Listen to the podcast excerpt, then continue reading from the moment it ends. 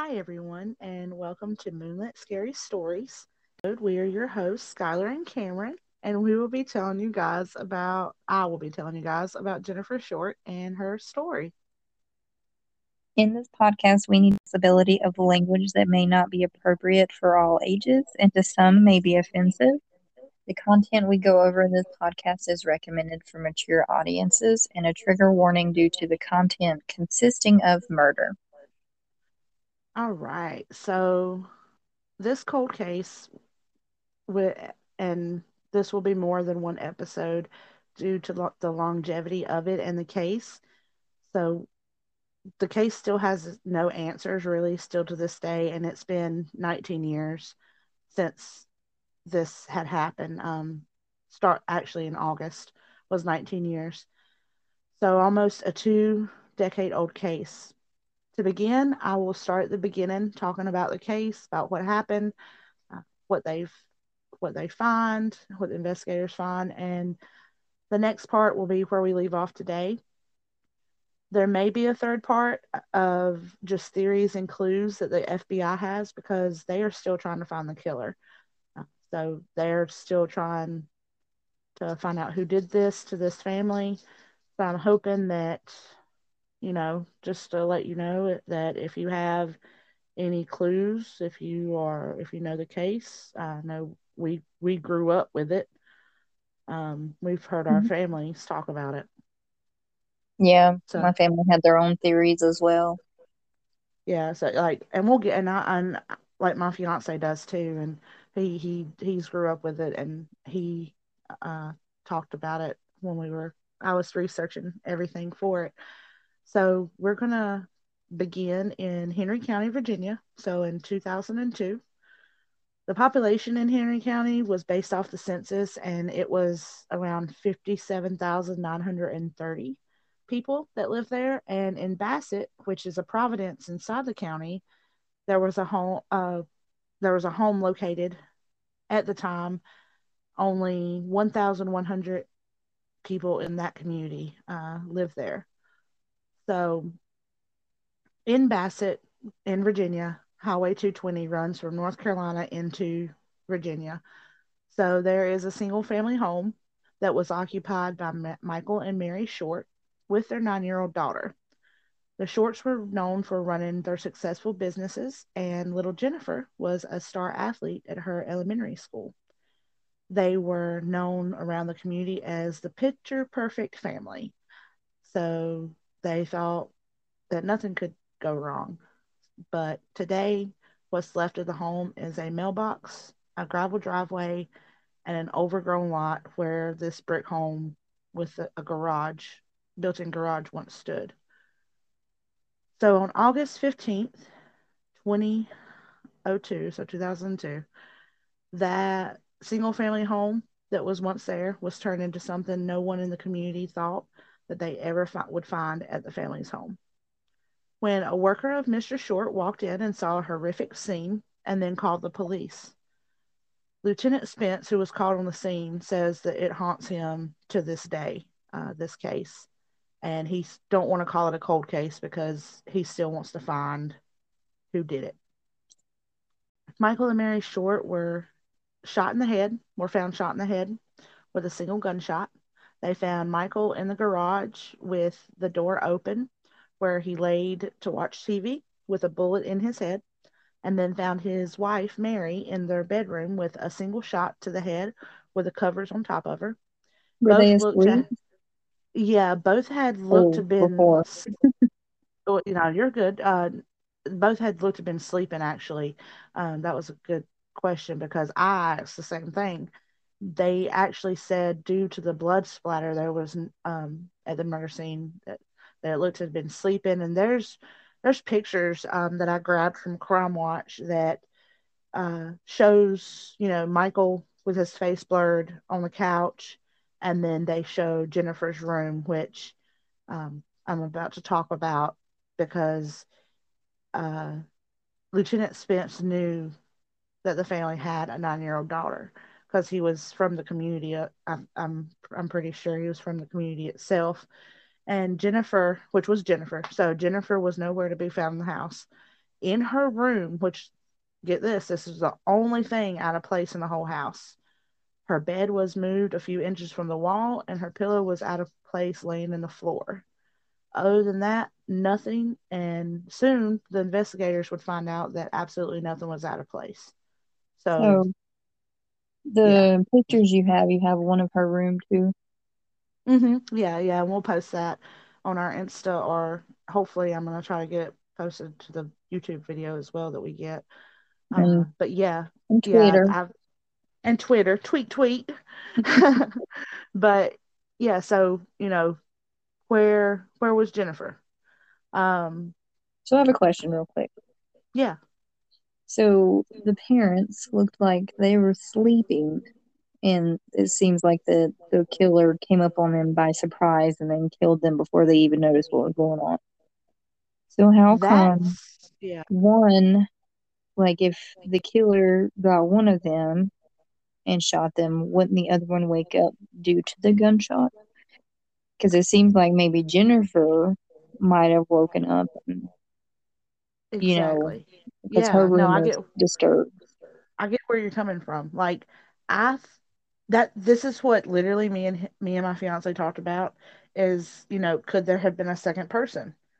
Could there have been cuz I mean, if I I mean, granted we have dogs so they would wake us up first, but if it was just us and our, our child in a house, so and I have pictures of the house as well. So the house on the looking from behind the house, uh, the picture that I have is the garage is on the right and it's brick, and then it it has a door, um, like a lift door that goes up and down, and then I guess considering that that error of house of them building houses, I would I would think that they would go from the garage into the kitchen area, I guess, and then the family room and dining room, and then there would be a hall, possibly their room and then they said down the hallway in the back. So I guess Jennifer's room was down the hallway in the back because there probably been a bathroom or a cupboard or some type of towel closet or something inside the home, you know, before you get to her room. So I, it seems like they. I mean, to me, reading back and researching it, it seems that there might have been two people, but I'll get on, I'll talk about more later about who they kind of suspect and stuff um, before they, you know, before they figure out where Jennifer is. So they they did have a suspect, and I'll talk about it later. But yeah, I think there was there were there. I don't know unless they unless they had a silencer on the gun. I mean, Yeah, I, that's true. yeah, they could have had a silencer and just came through the garage because they said the garage door was open. So the killer, the suspect probably you know, walked through the garage, shot Michael short in the head, and because his he would be facing the garage door, and he was probably asleep because he didn't have no like movement or anything. They said, Ooh, and wait. Wouldn't it make more sense that they went through the house somewhere else because the garage door would have made a lot more noise and probably woke him up? Well, it was already open though. That's what I'm saying. So I he think he with left it the open. garage door open when he was out there I'm thinking he fell asleep watching TV with the garage this, door open. That yeah, sounds ridiculous, but yeah, okay. yeah. I, I like it gets it gets it gets more. It like the people who who point their fingers at sp- other people at, like that we were talk we'll talk about later it's kind of sus- it's kind of suspicious like it's yeah Okay. but um that was a good question though. Uh police so police scoured the home in and in and around the home. Jennifer was nowhere to be found. So she's eight years old like we were talking about. She's scared.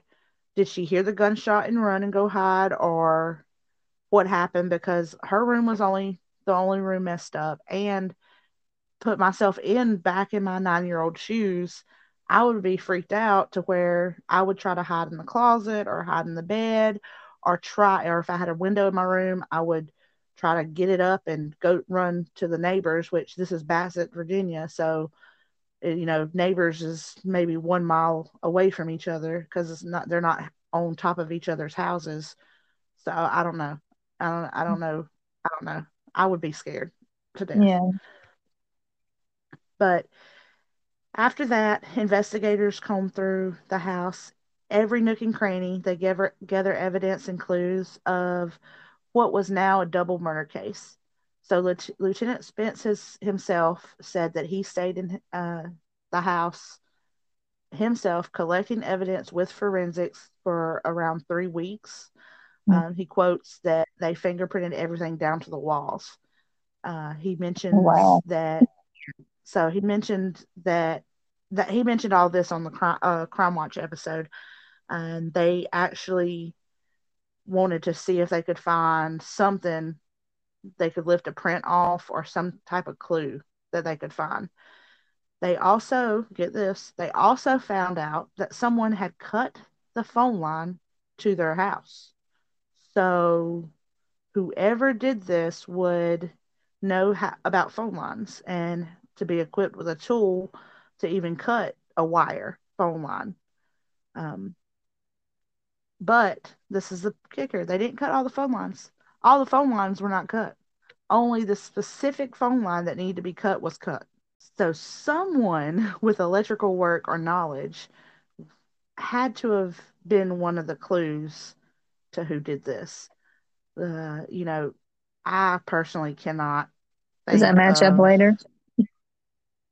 Huh? Does that match up to someone later? Well, see, I'm still I'm still researching actually all the tips because the FBI has so many tips. Um, and they're still getting tips apparently to this day. And I'm pretty sure the 20th year uh, next year there has to be something that's that comes up because they still haven't found the killer.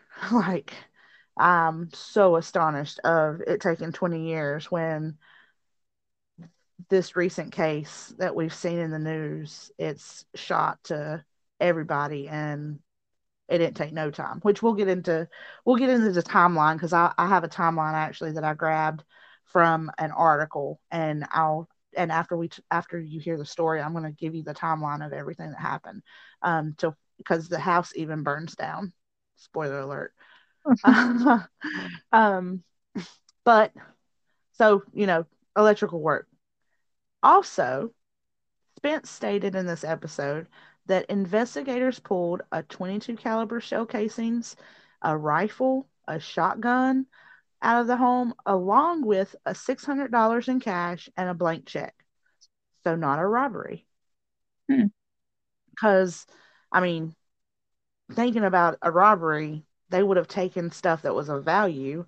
And if it was a robber that did it, they would have to, they would want to grab the valuables. Or if they were awake, he would have had an arsenal for a little bit to shoot whoever came in because no offense to our viewers, but in the in the community, small communities in the country, you don't walk on no, nobody's property without making your presence known because you will get shot. Yeah, it's a big deal. like, like it's just something that happens in the in the country. It's just you don't go on, you don't walk on people's property if you have to walk on their property, you knock on the door and you say, "Hey, can I come on your property?" Because, mm-hmm. bam. yeah, growing up, if they didn't know whose car that was or who was walking up, it would definitely be a conversation. And then, yeah, it's just not something you do. People are heavily armed in the country. Yeah, and honestly, walking into somebody's house, I mean, I I went to this day walk in somebody's house without them without knocking just mm-hmm. because mm-hmm. like they can they have guns they have guns in every part of their house and if somebody comes in bye bye so sorry i sidetracked a little bit but after all this after they you know found that the valuables were still in the home the henry county sheriff's department collected a thousand pieces of evidence now Lieutenant Spence in the interview said, quote, normally in a case like this, it would be a rough estimate of 50 to 60 evidence bags from a crime scene. They collected a thousand. And they still don't know who killed this family. And yep.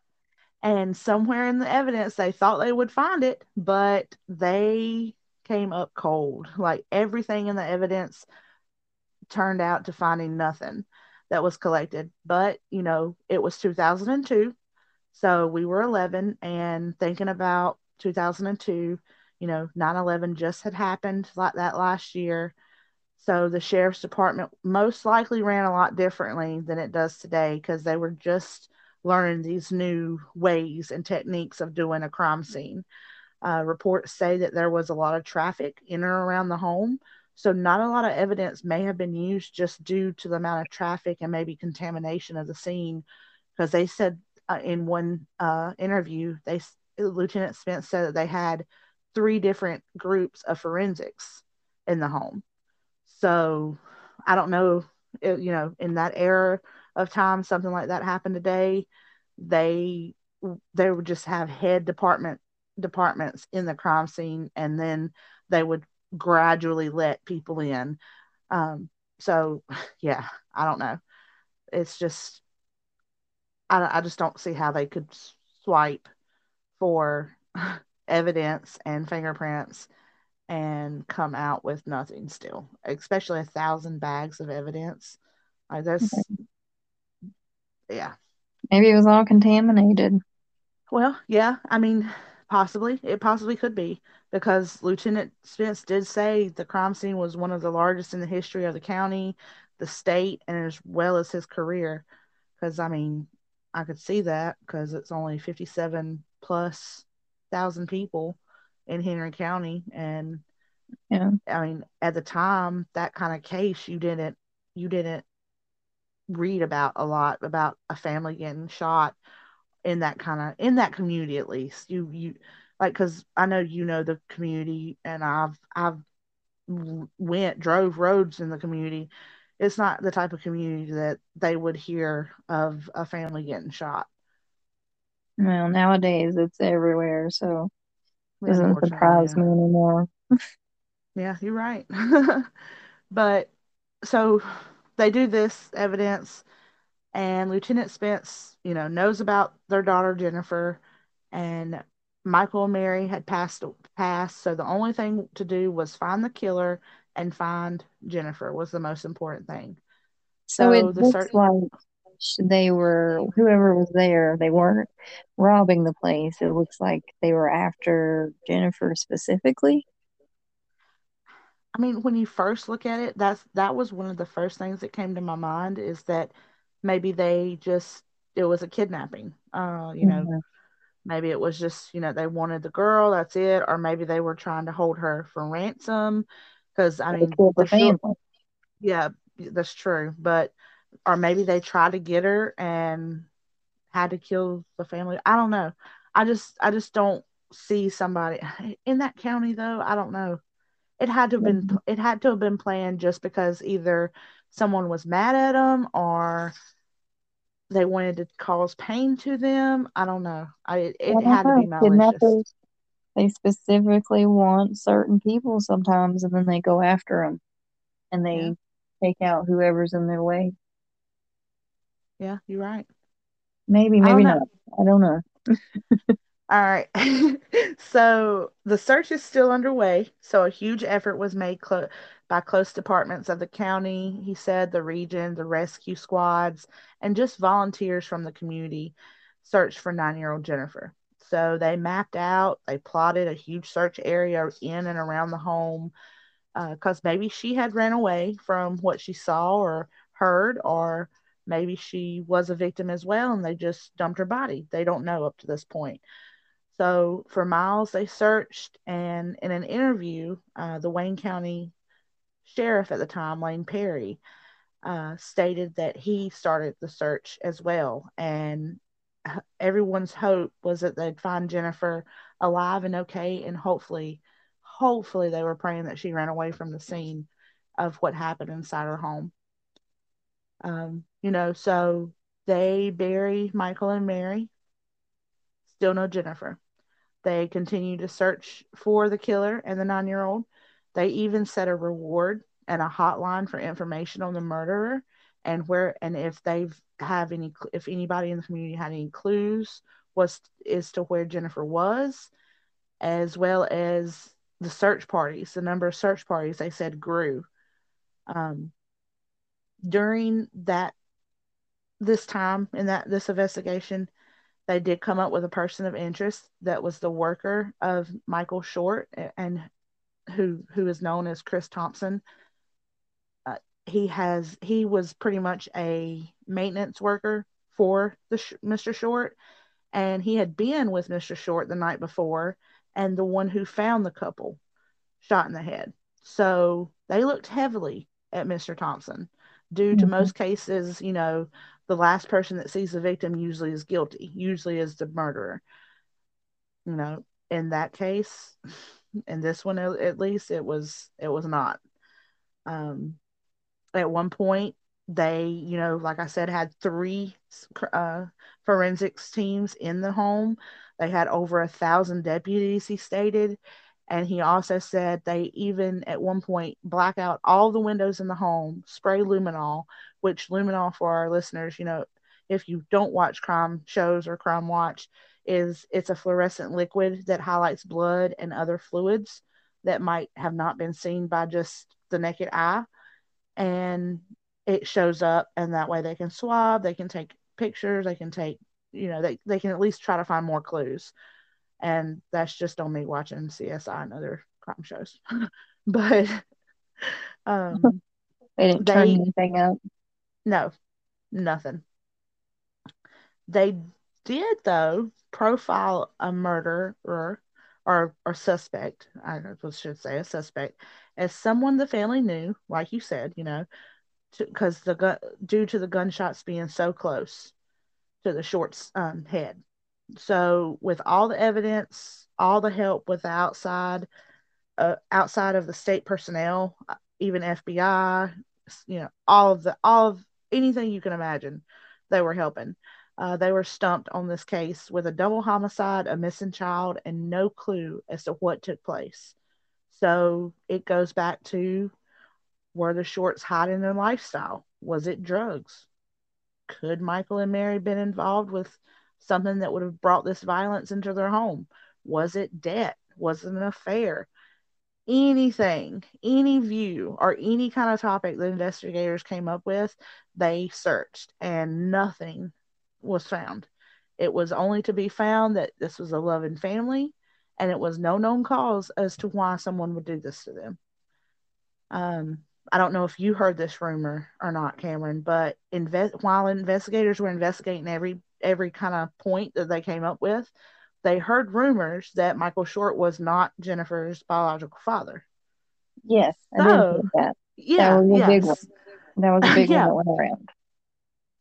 So they end up pretty much resuming the body of Michael Short. Exhuming. So ex- exhume, sorry. Um, so a few weeks before, uh, just a few weeks after, I guess he was buried, they get his body and they took a DNA test and they found out, in fact, that he was the father of nine-year-old Jennifer. So, I just like Maury. I just thought of Maury when I did that. So sorry about too. that. Sorry about the viewers to that, but yeah. So I I heard about it, but I didn't even know they did this. Like this I was new. This yeah, I was, was never to told that it was confirmed he was her father. I was always told that it was possibility that he wasn't, and that could have been the reason why she was kidnapped and they were killed. But no one ever said, "Oh wait, he is her father," because they checked his DNA. yeah, see, that's what. yeah, exactly. So it it it just stumps me that they still haven't found who did this, but um this is where I'm going to put a pause in it because what happens a few months, a few days later, no one would th- would even think about. So, for you, Cameron, I have a few questions. Okay. So, what do you think up up until the up until this investigation right now? What what is your depiction of the suspect? Hmm possibly someone who knew the family, um, maybe knew the house, because they obviously got in and killed two people without without a struggle, it seems. Um, and I think that they wanted Jennifer. I don't know if that's true or not. Maybe it was I don't maybe it was a feud or debt or something, but why would someone come in and kill the parents and not kill the child as well if this was related to something like like an affair or something? Like the whole is Mr. Short Jennifer Short's real dad. That kind of made sense with the whole kidnapping thing because then it could have been her real father taking her, but they ruled that out. So Yeah. I'm not sure. I mean, there were theories as I was growing up on who it was, and I'm kind of still thinking that this was that person because it's still pretty.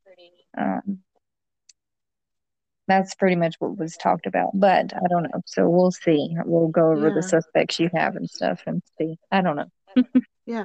It's it's literally to me it's I'm I when I started the only reason I came up on this like to even idea of this episode for this case um is me and my fiance talked about it because we were talking about, you know, just like stuff we've heard or if we've heard the same stuff about stuff. And you know, he he actually was kind of bummed that we he we were recording before uh after he went to work, but hopefully he'll come into the theory episode or something, but he he has his views and his little his he believes some stuff that you know I kind of it kind of he he might be hot on the trail. He might be the next dog and bounty hunter. I don't know, Oh but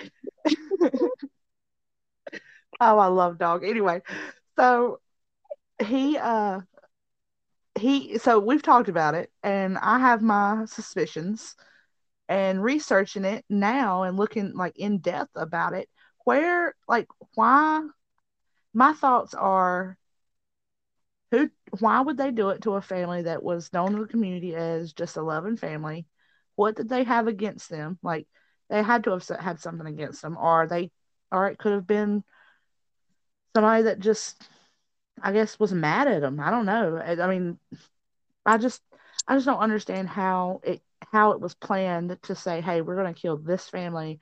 We're going to take their child and do so whatever you know whatever to her and then just whoever did it either got lucky or was very smart of covering their tracks because I'm still stumped on a thousand bags of evidence that was collected and there was no no hair, no saliva, no fingerprint, no dandruff, no b- footprint. Like, yeah, Yeah, that's that's crazy.